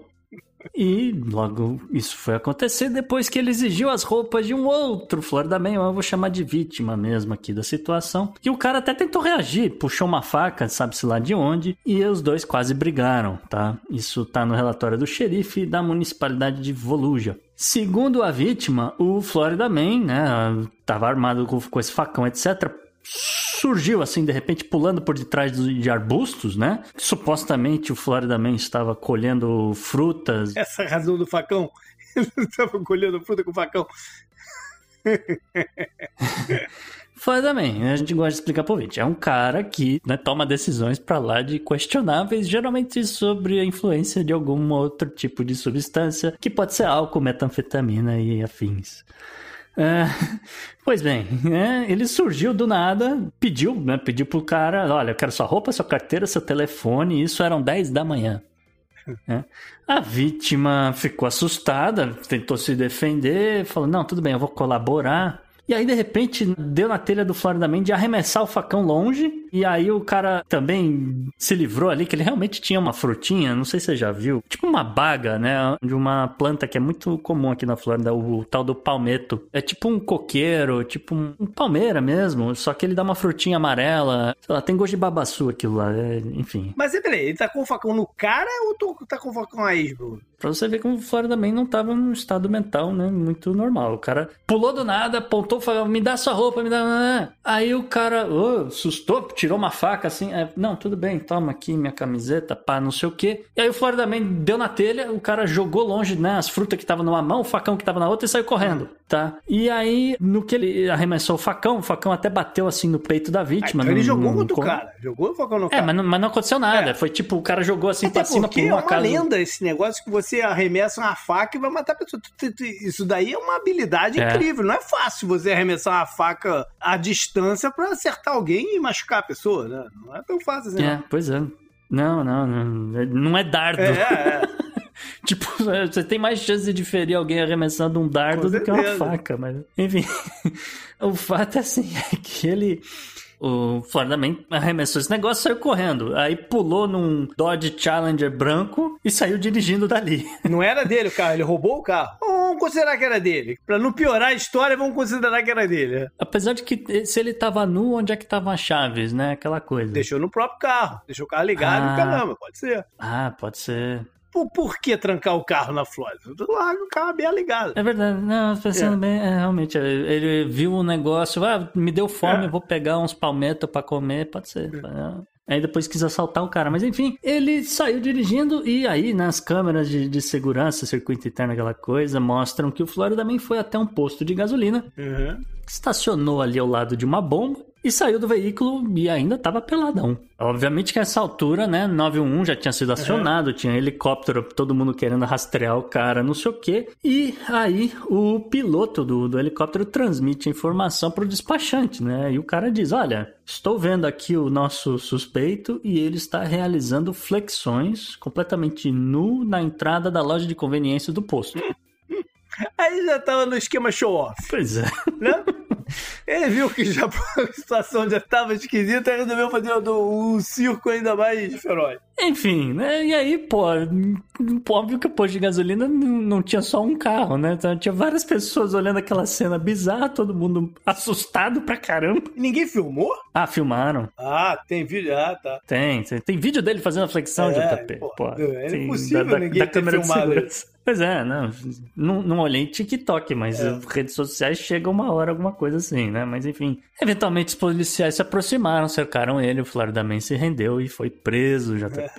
É, segundo o xerife, Florida Man já tinha condenações anteriores por sequestro, porte de arma sendo um criminoso, agressão a policial, a porte de cocaína e resistência à prisão. Então o rapaz correu risco mesmo. O rapaz que ele abordou correu risco. mesmo. Não era só um maluco que tava ali. Correu risco. Não, é um, é um- é um maluco com antecedentes É, criminais, cara, sim, você isso. tem razão. De qualquer forma, o Florida Man aí aguarda julgamento enquanto preso e sem direito à fiança. Será que ele não se deu conta que tava saindo de casa nu? Tava tão doidão que não deu conta. E de repente, quando tava pegando as frutas, falou: Ih, peraí, eu tô pelado. É, é isso que eu pensei. De repente, dependendo do que ele tomou, né, dá calor na pessoa. A maconha sintética, ela tem esse efeito da pessoa sair nua. Tem casos de uns três jogadores de NFL que aconteceu isso. Um que foi preso num estacionamento, tava nu.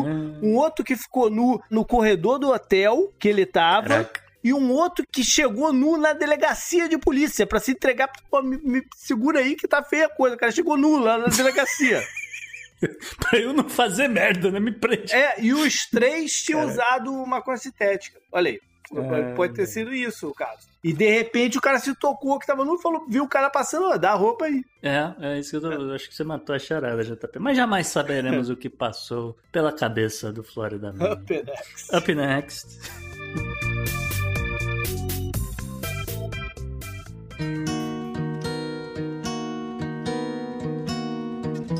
E JP, mais uma semana essa, putz, pesada, hein? Inclusive, o primeiro nome que a gente tá trazendo, que é o Gil Soares, ele acabou falecendo no dia que a gente gravou o programa da semana passada. É, Não, eu até tentei fazer um adendo, mas foi um fim de semana bem confuso, não consegui, ficou pro de hoje. E acho que nem seria justo, porque, pô, é uma pessoa tão importante e, assim, relevante pro Brasil e fora do Brasil também. Sim. Pô, o meu primo fez uma, uma nota de pesar. Presidente de Portugal, Marcelo Rebelo de Souza, soltou uma nota. Poxa, grande perda pro Brasil e pro mundo, sabe? Então, Vou te falar, eu lembro de pequeno tá em Portugal.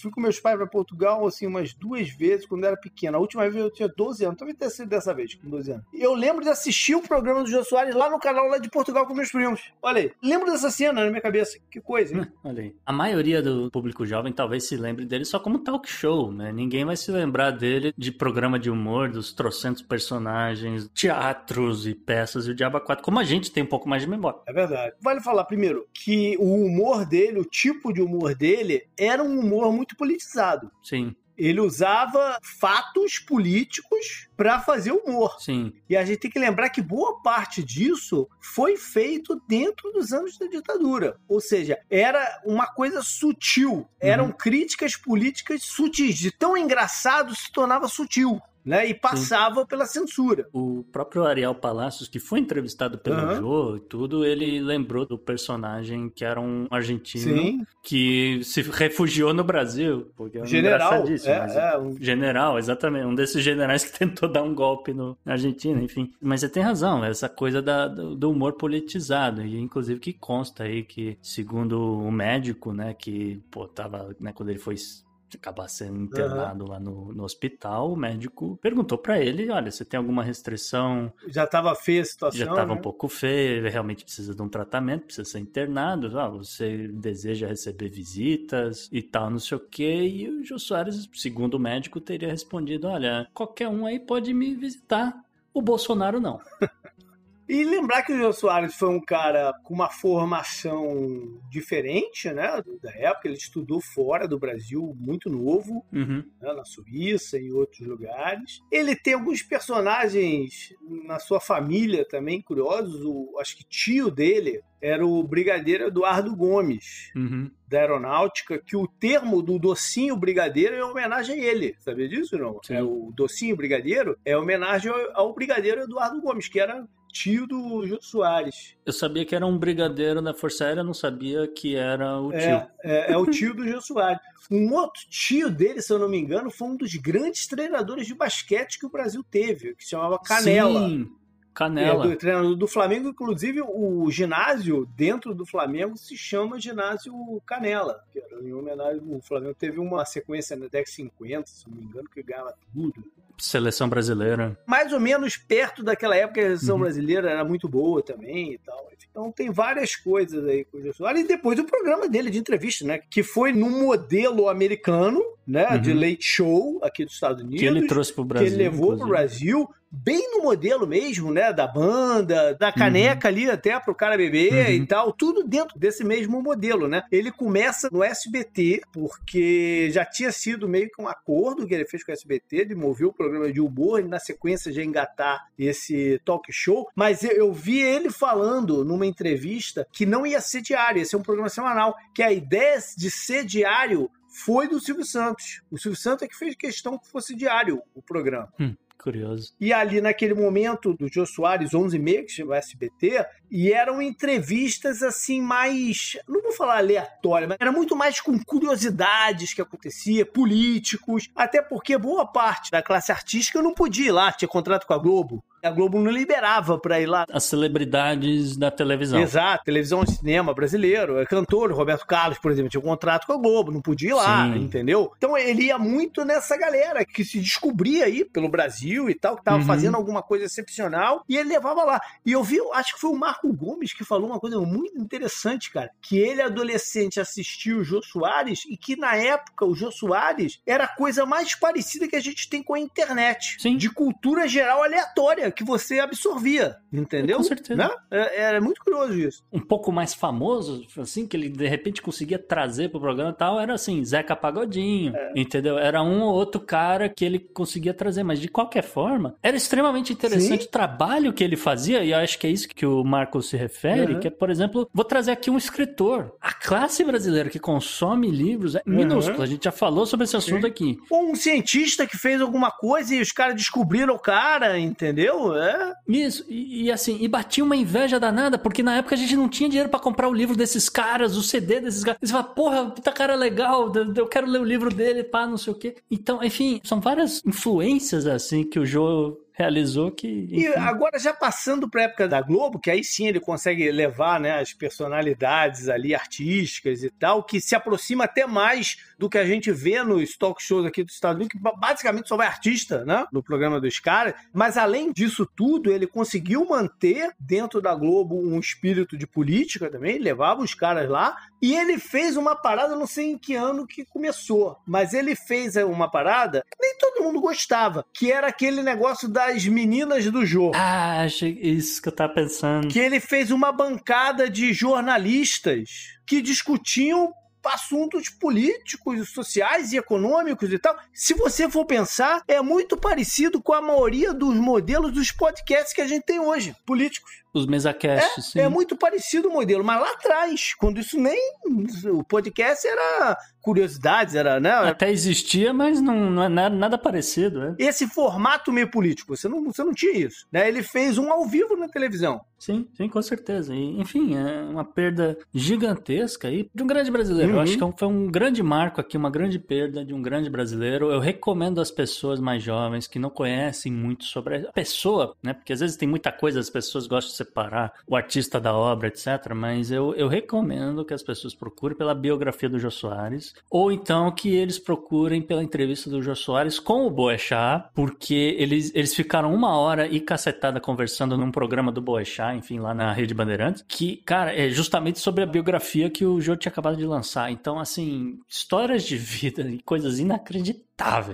Ele participou de um período muito fértil de criatividade que teve no Brasil. Isso. Bom, mas no- o obituário não para nele, né? Quem é essa segunda pessoa aí que você colocou, Gustavo? É só uma menção rápida, porque circulou muito o vídeo em si, né? Faleceu aos 55 anos o Muhammad Al- Al-Qahtani. Ele que é um empresário, né? Ele é um dos donos do Al Salam Holding Company. E o que chamou a atenção, na verdade, ele, assim, não é um cara que tem tanta importância quanto tem, sei lá, cara, um Jô Soares ou alguma pessoa que a gente traz aqui, né? mas foi mais o choque, porque ele tava discursando na Arábia Saudita e de repente o cara tem um colapso, No caiu palco. duro, morreu, cara. Caraca. No palco. É, foi assim, ele tá falando, ele fala por 14 segundos. E ele cai duro, caiu duro. E ninguém, assim, não revelaram a, a causa da morte. Não sei se vão investigar, e se investigarem vão dizer o que, que de fato aconteceu ali, porque tem mil teorias de- da conspiração, por que esse cara pode ter morrido. Ele não era bilionário, ele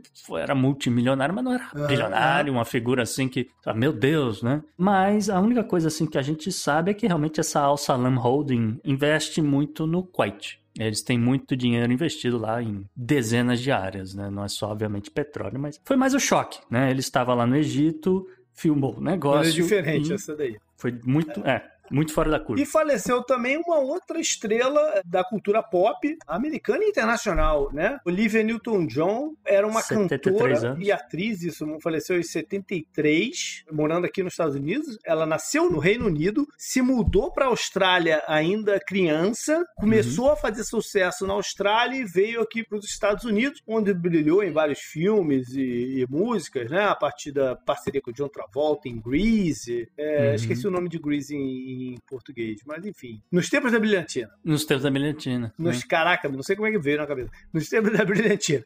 E, enfim, ela era uma figura muito, muito popular na, na- na- no final da década de 70. Uhum. Ela já estava há muitos anos batalhando contra o, o câncer que deu no seio dela, né? Uhum. E ela abriu um instituto de. Isso quer dizer, é, é, ela de combate ao- extremamente vocal, extremamente vocal nessa causa do câncer É, de mama. ela abriu lá na Austrália esse instituto que ajuda muita gente. Ela se tratava de uma maneira mais natural, porque o marido dela, é, acho que é médico, e é, e é- é na salinha mais natural e tal. Mas ela, por muito tempo aí, brigou contra, contra a doença, ainda fez alguns trabalhos nessas últimas Uhum. décadas, né? Mas a gente, quando pensa nela, lembra mais daqueles filmes lá no, com, com o John Travolta, ou, Uhum. ou algumas músicas específicas, como Xanadu e tal.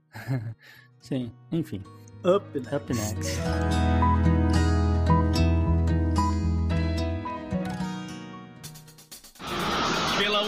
Seus poderes, eu sou o Capitão Planeta!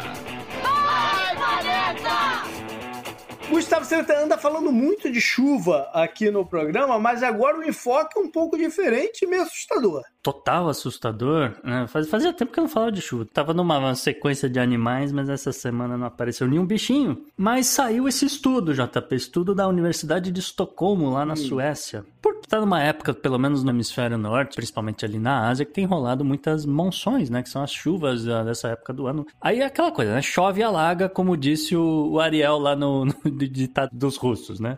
Depois da chuva veio o alagamento. Enquanto que a gente tá vendo, né? A seca na Europa e os Estados Unidos tá meio a meio, né? Mas de qualquer forma, as pessoas devem ter visto né, essas áreas alagadas e o que a Universidade de Estocolmo conseguiu levantar e revelar é que essa água de chuva em quase qualquer lugar do planeta teria aí níveis inseguros do chamado produtos químicos perpétuos, o que dizia lá na pesquisa deles, né? Então, por exemplo, algumas substâncias per e polifluoralquil, né, o PFAS seria a sigla internacional. E seria, assim, a principal família desses produtos químicos artificiais. Eles são conhecidos como produtos químicos perpétuos, como eu já disse, porque normalmente eles não vão se decompor no meio ambiente, tá? Vai ficar ali, nós vamos morrer, o negócio vai estar lá ainda, tá? Muitos deles têm propriedades antiaderentes ou repelentes, então, por exemplo, você aí na sua casa deve ter, de repente, uma panela, né, um, um utensílio doméstico com esse tipo de característica antiaderente, etc, né? Ou então, ah, algumas embalagens de alimentos, alguns produtos eletrônicos, diversos cosméticos, enfim, né? Esse, negócio tá em todo lugar. E o que sobra acaba sendo descartado. E agora os caras estão vendo que esse negócio está se espalhando para o planeta todo. E inclusive que os pesquisadores encontraram essas substâncias na água de chuva, né? Em,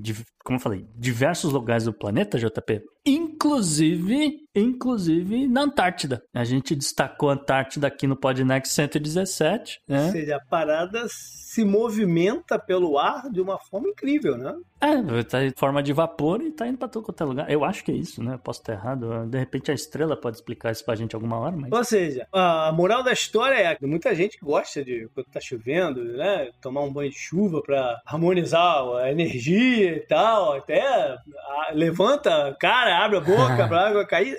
Tá, é meio que não recomendado mais fazer isso, ou não? Ou já estamos nesse ponto, não? Exatamente, não, Já é exatamente ponto? isso. É exatamente isso. Pelo amor de Deus, n- pelo amor de Deus, não bebam água de chuva. Você pode até guardar essa água dessa chuva pra você, sei lá, molhar uma, uma horta que você tem lá em casa, etc. Tem gente que, que tem uns barrilzinhos aí com esse propósito e tal, eu mesmo tenho. Mas não bebam essa água de hipótese alguma, porque é, só pra citar aqui, né, que tem, tem uma, uma família muito grande de desses produtos químicos, né, JP tem. Inclusive, por exemplo, olha só, o ácido perfluo Ai, só, essa palavra é difícil, gente, desculpa. O ácido perfluorooctono... oc- Ácido perfluorangotango. É, um ácido aí, velho. Vou tentar mais uma vez. O ácido perfluorooctanoico. Não deu. É, mas deu, deu, deu, deu. Octanoico. Deu, deu, deu. O que, que esse ácido faz? Essa merda causa câncer, JP. Olha. E assim, o, o- quanto precisa dele pra- pra causar câncer, só para as pessoas terem uma ideia, aí no- nos últimos anos os Estados Unidos, né, ele, ele avalia, vai, ah, né, tal pessoa teve tanto nível de exposição, tererá, tererá, tererá, e hoje em dia essa substância está listada assim, numa quantidade que seria assim 37 milhões e meio de vezes menos do que já foi há, há- dois anos atrás, entendeu? Porque extremamente cancerígena, extremamente tóxica, e essa merda tá caindo junto com a chuva, cara. Eu, sabe, não, para, eu nunca gostei de tomar banho de chuva. É, Up next. up next.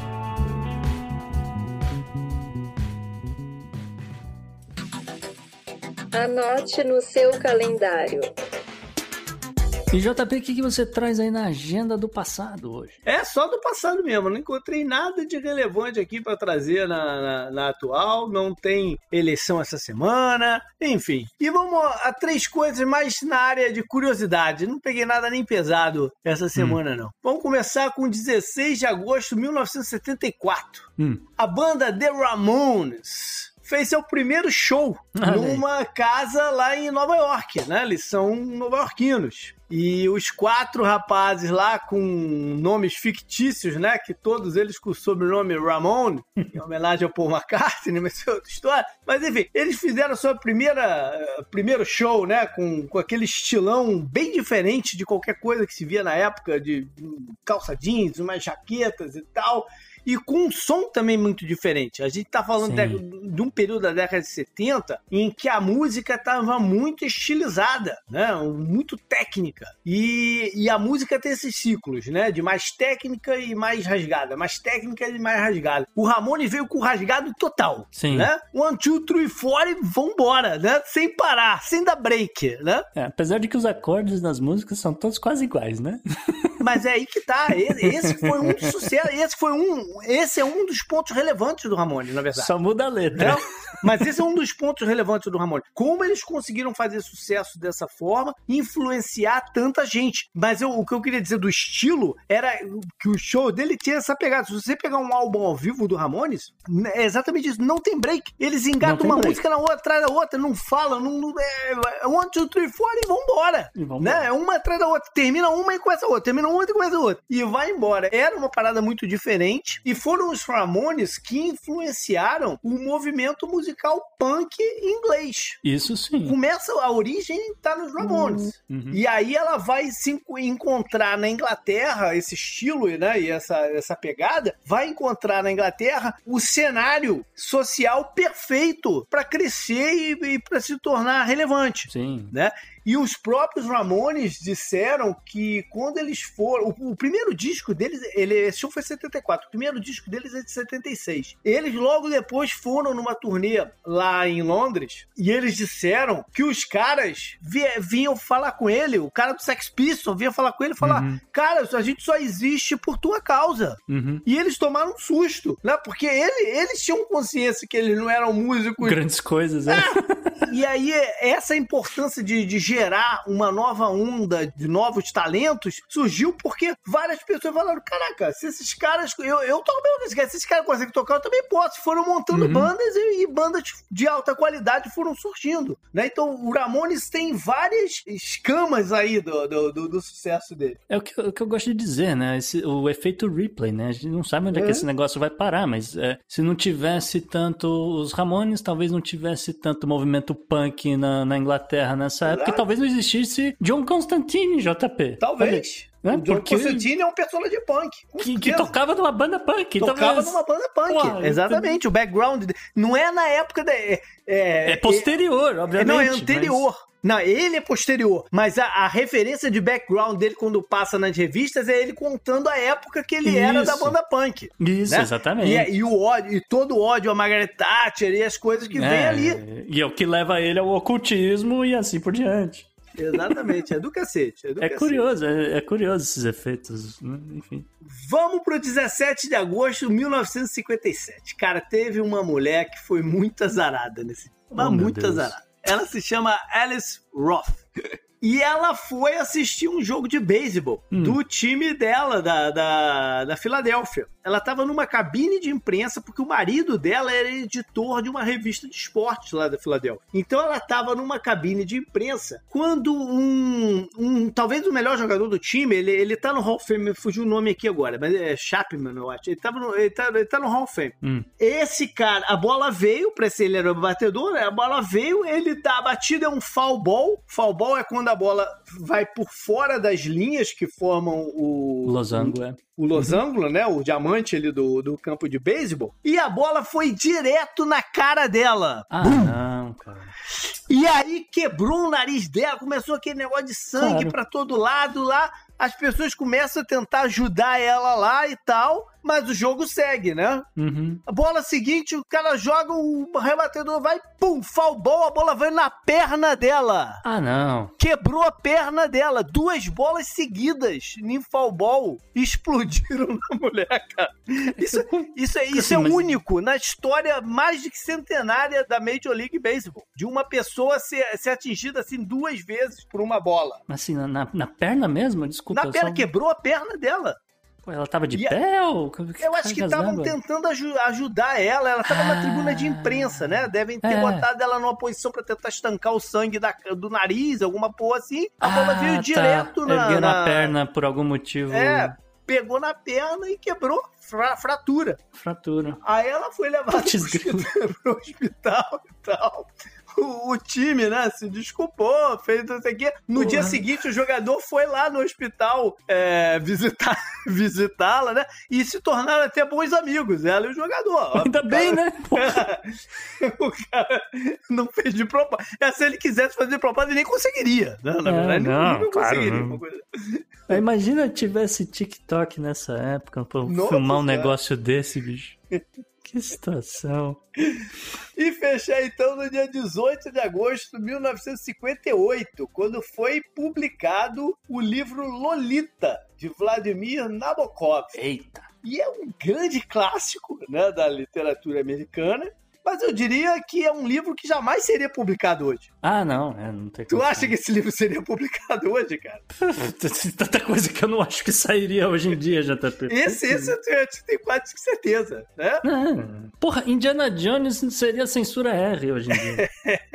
mas porque o livro narra um personagem que ficou obcecado por uma menina. Mas quando eu falo uma menina, é uma menina mesmo, de 12 anos de idade. Uhum. E ele ficou obcecado sexualmente por ela, né? Quer conquistá-la de qualquer jeito e tal, não sei o Hum. quê. Ele tem até um certo dilema na cabeça dele, mas é, é mais forte do que ele e tal. E, É. e se torna um, um cult né? de fetichismo e tal. O nome Lolita até, até hoje é... Sinônimo de, de É. tudo que até coisa, inclusive o Lolita Express, avião do Jeff Epstein. Olha aí. O fato é que, assim, não é uma história que cabe hoje em dia, em 2022, por conta desse tanto de caso de assédio e estupro de menor que a gente tá vendo. Mas, é- mas é, você ainda pode chegar no- na livraria e comprar, porque é um clássico. Porque é um né? clássico. Não é Isso que sim. foi proibido. É, né, não, o- não. o livro. De forma Ele só, alguma. eu acho que só mercadologicamente ele não teria espaço para ser É, lançado hoje em Total desaconselhado.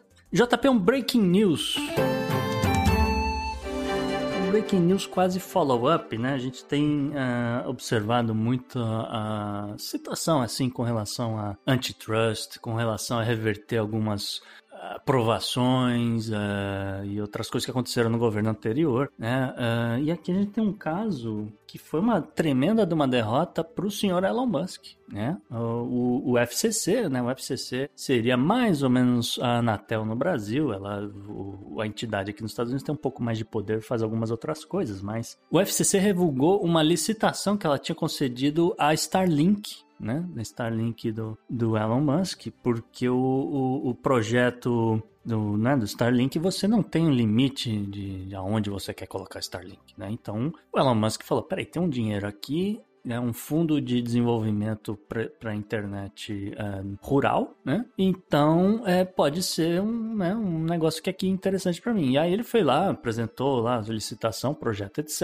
E na época, acho que foi 2018, foi aprovado, né? Então a empresa ia receber coisa do tipo 900 milhões de dólares para colocar a internet na meiuca aí dos Estados Unidos, né? Assim, projeto sério, claro, não dá para acusar ninguém de fraude, até porque o dinheiro não chegou, mas a ideia do, do Elon Musk era colocar a internet em pelo menos 650 mil casas, escritórios e afins, né? Então, é, o, o- e o dinheiro que ele queria, na verdade, não era nem para não era nem que ele ia ganhar muito na diferença de preço, porque ele ia, dar, ele ia usar como subsídio para as pessoas não precisarem comprar o, a antena, né? A Ok. antena, a- aquela antena que, É, que o que o Pedro o Pedro explicou. gente, é. Exatamente.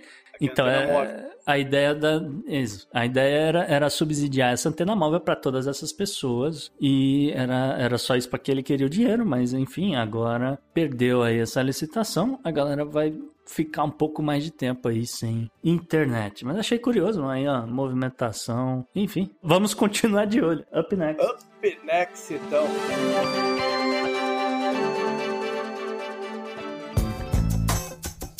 Esse eu recomendo pra você. Então, como já é o de praxe aqui, o convidado da semana é quem dá a dica cultural. Então, Ariel Palacios, você que é o rei da cultura aí na, na Argentina, na América do Sul, etc. Qual é a sua dica? Olha, tem tantas dicas, tantas Pois dicas é. que eu diria. Olha, eu estive de férias agora, fui para o casamento de uma prima na Itália e lá comprei um livro que espero que seja traduzido ou que alguém faça algo parecido, uma versão brasileira ou argentina do seguinte. O nome do, do livro, olha só, atenção, título e subtítulo. Título, Mussolini ha fatto anche cose buone, le idiozie che continuano a circolare sul fascismo.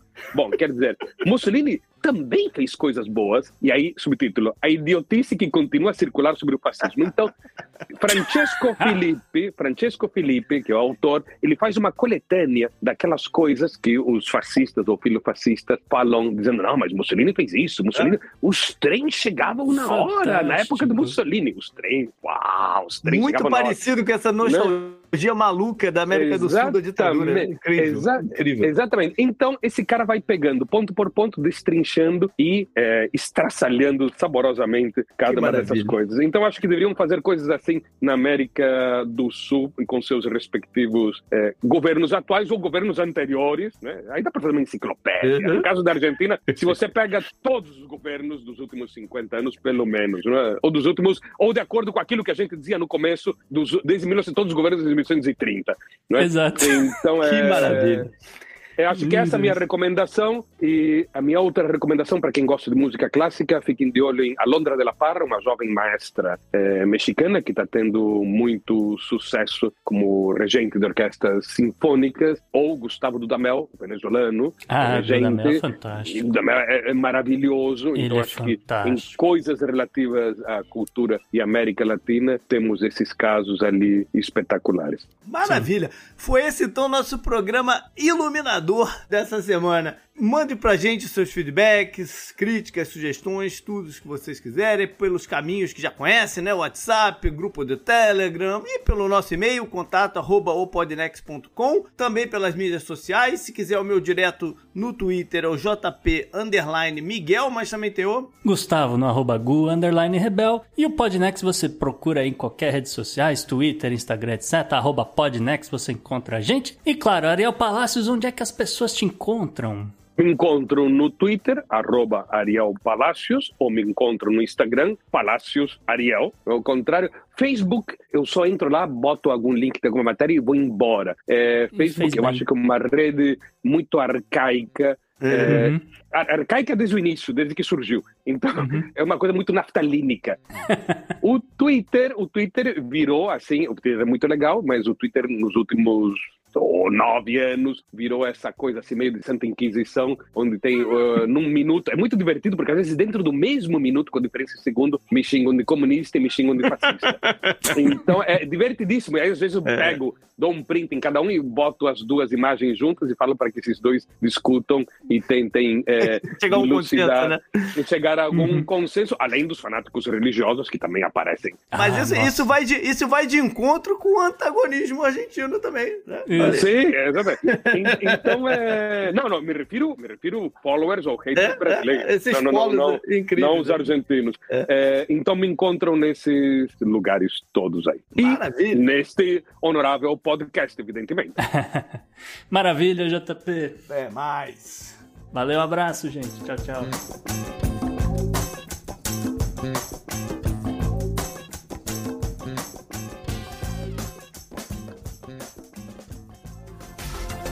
Este episódio foi editado por Atelas, soluções em áudio para podcasts.